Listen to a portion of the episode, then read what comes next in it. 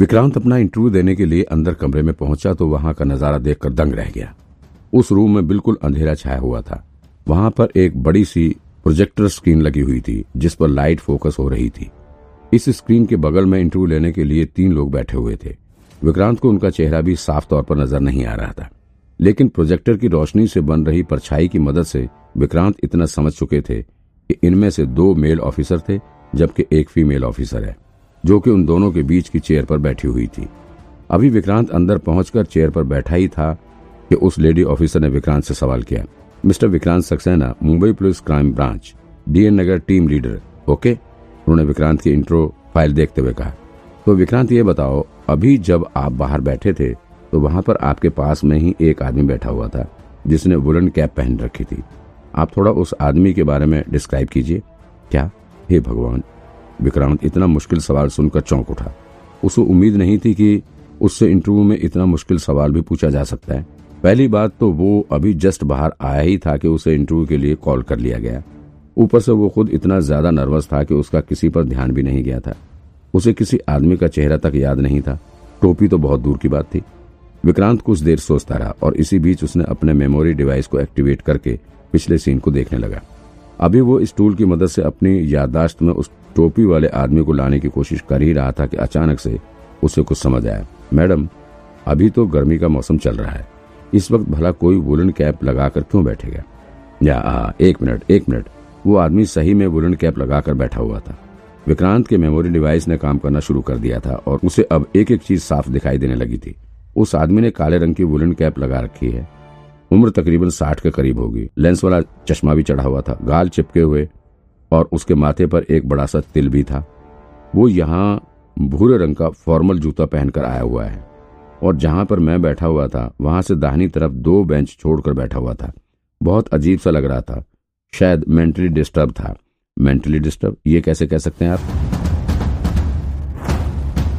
दूसरे mail examiner ने विक्रांत से सवाल किया। अब सर, कोई आदमी गर्मी के मौसम में भी इस तरह के कपड़े पहनकर बैठेगा तो उसे मेंटली सिक ही कहेंगे ना?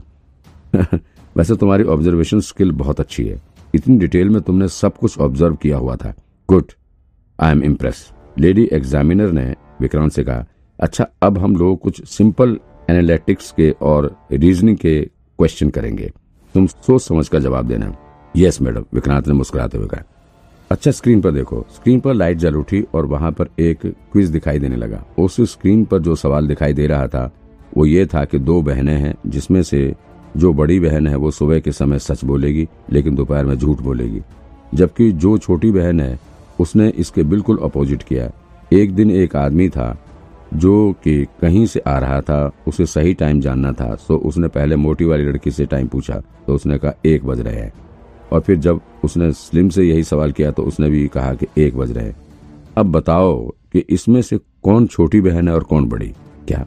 ये मैडम बच्चों का सवाल है। उसने तुरंत ही इस सवाल का जवाब देते हुए कहा, मैडम, कौन सच बोल रहा है? कौन झूठ? ये जानने के मेरे पास बहत्तर तरीके हैं और पाँच मिनट के भीतर ही मैं पता कर सकता हूँ। आप बस उन दोनों बहनों को मेरे सामने लाकर खड़ा कर दीजिए। विक्रांत के मुँह से इस तरह का अजूबा जवाब सुनकर एग्जामिनर भी शॉक्ड रह गए। भला कोई अपने इंटरव्यू में इतना बोल्ड जवाब कैसे दे सकता है?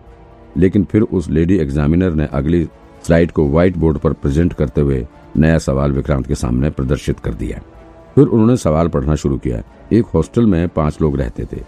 उनमें से एक का मर्डर हो गया। विक्टिम की बॉडी को चाकू से कई बार गोदा गया था। लेकिन मर्डर वेपन क्राइम सीन से बरामद नहीं हो सका। वहाँ पर बस लाश के हाथ में एक पेपर मिला था। इसके बाद एग्जामिनर ने विक्रांत को बताया कि उस आदमी के चारों रूममेट के ऊपर ही पुलिस को शक है और फिर उन्होंने विक्रांत से असली कातिल के बारे में पता लगाने के लिए कहा। विक्रांत ने तुरंत ही जवाब दिया, पहली बात तो उसके चारों दोस्तों में से कोई भी कातिल नहीं है। ये बात मैं श्योरिटी के साथ कह सकता हूँ। आप खुद सोचिए, अगर उनमें से किसी को इसका मर्डर करना ही था तो फिर वो हॉस्टल में ही क्यों करेगा? इतनी बड़ी गलती भला वो क्यों करेगा? और रही बात असली कातिल की तो आप मुझे बस दोपहर तक का टाइम दीजिए, मैं असली कातिल को लाकर आपके सामने खड़ा कर दूँगा। विक्रांत का कॉन्फिडेंस और उसका बेबाक जवाब सुनकर तीनों इंटरव्यूअर उससे काफ़ी इम्प्रेस हुए। ये लोग विक्रांत की स्किल से भी काफ़ी प्रभावित थे।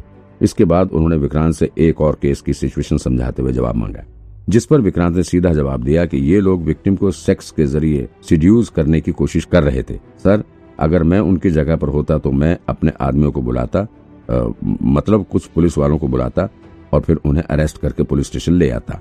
विक्रांत का जवाब सुनकर एग्जामिनर दंग रह गए। अभी तक विक्रांत ने उनके किसी भी सवाल का सटीक जवाब नहीं दिया था लेकिन फिर भी उसने जो जवाब दिया था वो काफ़ी अनोखा था और इस तरह का जवाब उन्हें किसी इंटरव्यू में सुनने को नहीं मिला था। लेकिन फिर भी अभी तक एक भी सटीक जवाब न आने की वजह से एग्जामिनर काफ़ी असहज हो रहे थे। हालाँकि वो विक्रांत की हाजिर जवाबी और उसके स्किल को देखकर मंत्र मुग्ध हो उठे थे। विक्रांत भी उनकी असहजता को समझ चुका था। वो इतना तो जान गया था कि ऐसे जवाबों से एग्जामिनर खुश भले ही हो जाए, लेकिन उसे टेस्ट में फेल करके जाएँगे। ऐसे में उसे अगर स्पेशल इन्वेस्टिगेटर बनना है तो फिर बिल्कुल सटीक जवाब देना होगा। हम्म सर, मुझे लग रहा है कि मैं थोड़ा कॉम्प्लिकेटेड जवाब दे रहा हूँ तो इसलिए चलिए मैं अब डायरेक्ट आंसर बताता हूँ, विक्रांत ने हँसते हुए कहा। पहले सवाल में, जो मोटी है, वही बड़ी बहन है, और जो स्लिम वाली है, वो छोटी बहन है। फिर जो आपने दूसरा सवाल किया, हॉस्टल वाले मर्डर केस का तो उसमें आंसर सी होगा। वही मर्डरर है, क्योंकि मर्डर उसी ने किया है जो कि चेस खेलना नहीं जानता है, और उसके चारों रूममेट में सिर्फ़ सी चेस खेलना नहीं जानता है। और विक्टिम के हाथ में जो पेपर मिले थे, उससे यही सिग्नल मिल रहा था कि जिस किसी ने उसका मर्डर किया है, उसे चेस खेलना नहीं आता। और रही बात वेपन की तो वो वेपन जहाँ तक है, कॉलेज की लाइब्रेरी में किताबों के बीच छुपाया गया है। अब आते आपके तीसरे सवाल पे। अगर कातिल को वाकई में उसे सिर्फ़ मारना ही था तो फिर वो गाड़ी की लाइट जलाकर क्यों रखता? वो निश्चित रूप से विक्टिम के साथ रेप करके उसे मारने की कोशिश कर रहा था। विक्रांत की इतने कॉन्फिडेंस के साथ बिल्कुल सही जवाब देते हुए देखकर तीनों एग्जामिनर काफ़ी इम्प्रेस हुए। वो एक दूसरे की तरफ़ देखकर काफ़ी खुश नज़र आ रहे थे। इसके बाद उन्होंने विक्रांत से कहा कि अब वो लोग कुछ फॉर्मल सवाल यानी कि ऑफ़िस से जुड़े सवाल करेंगे। फिर उन्होंने विक्रांत से पहले तो स्पेशल इन्वेस्टिगेटर के टीम लीडर की ड्यूटी के बारे में पूछा। उन्होंने विक्रांत से सीआईडी से जुड़ी बातें भी पूछी और फिर उसने टीम लीडर के तौर पर उसके वर्क एक्सपीरियंस को जानना चाहा। इसके साथ ही अब तक विक्रांत ने जितने भी मेजर पेंडिंग केस सॉल्व किए थे, उसके बारे में और उन्हें सॉल्व करने के तरीकों के बारे में सवाल किया।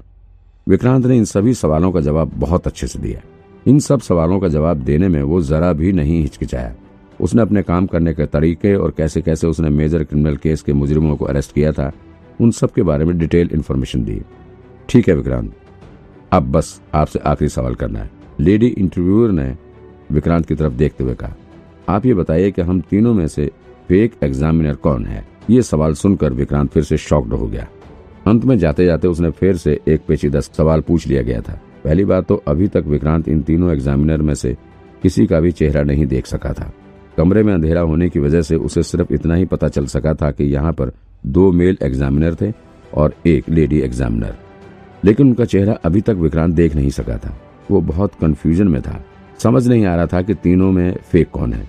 अभी तक ज़्यादातर सवाल ये लेडी एग्जामिनर ही कर रही थी। बाकी के दोनों मेल एग्जामिनर ज़्यादातर समय शांति बैठे हुए थे। ऐसे में विक्रांत को शक हुआ कि जहाँ तक है, दोनों मेल एग्जामिनर में से कोई फेक है। लेकिन फिर विक्रांत को याद आया कि जब वो अंदर यहाँ आ रहा था तो कमरे में दरवाजे के पास एक फीमेल अटेंडेंट खड़ी थी। लेकिन अब वो कहीं दिखाई नहीं दे रही है। तो कहीं ये लेडी एग्जामिनर ही तो वो अटेंडेंट नहीं है। और अगर ऐसा है तो फिर फेक एग्जामिनर भी यही लेडी है। लेकिन ऐसा कहना पूरी तरह से सही नहीं हो सकता है।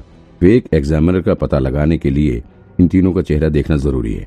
तो विक्रांत अपनी चेयर से उठकर एग्जामिनर की तरफ़ बढ़ने लगा। अभी वो दो कदम ही आगे बढ़ा था कि उनमें से एक मेल एग्जामिनर ने कहा, रुकिए, आप आगे नहीं आ सकते। वहीं से आप बताइए, येलो लाइन से आगे आपको नहीं आना है। विक्रांत के कदम रुक गए। उसने नीचे देखा तो वहाँ पर एक येलो लाइन खींची गई थी। विक्रांत को कुछ समझ नहीं आ रहा था। वो थोड़ी देर तक यूँ ही खड़े होकर सोचता रहा। फिर उसके दिमाग में एक आइडिया आया। उसने सबसे पहले अपने अदृश्य जैमर की मदद से इस रूम की इलेक्ट्रिसिटी कट कर दी। इलेक्ट्रिसिटी कट होते ही कमरे में पूरी तरह से अंधेरा छा गया। और वहाँ बैठे एग्जामिनर भी दंग रह गए। उन्हें लगा कि शायद सच में पावर कट हो गया है। कमरे में अंधेरा छाने के बाद विक्रांत ने तुरंत ही अपने इनविजिबल लाइट को एक्टिवेट कर दिया और फिर उसकी लाइट में उसने तीनों एग्जामिनर का चेहरा देख लिया। चेहरा देखते ही विक्रांत का दिमाग घूम गया। ओ तो फिर से मुझे फंसाने की कोशिश? कोई भी फेक एग्जामिनर नहीं है।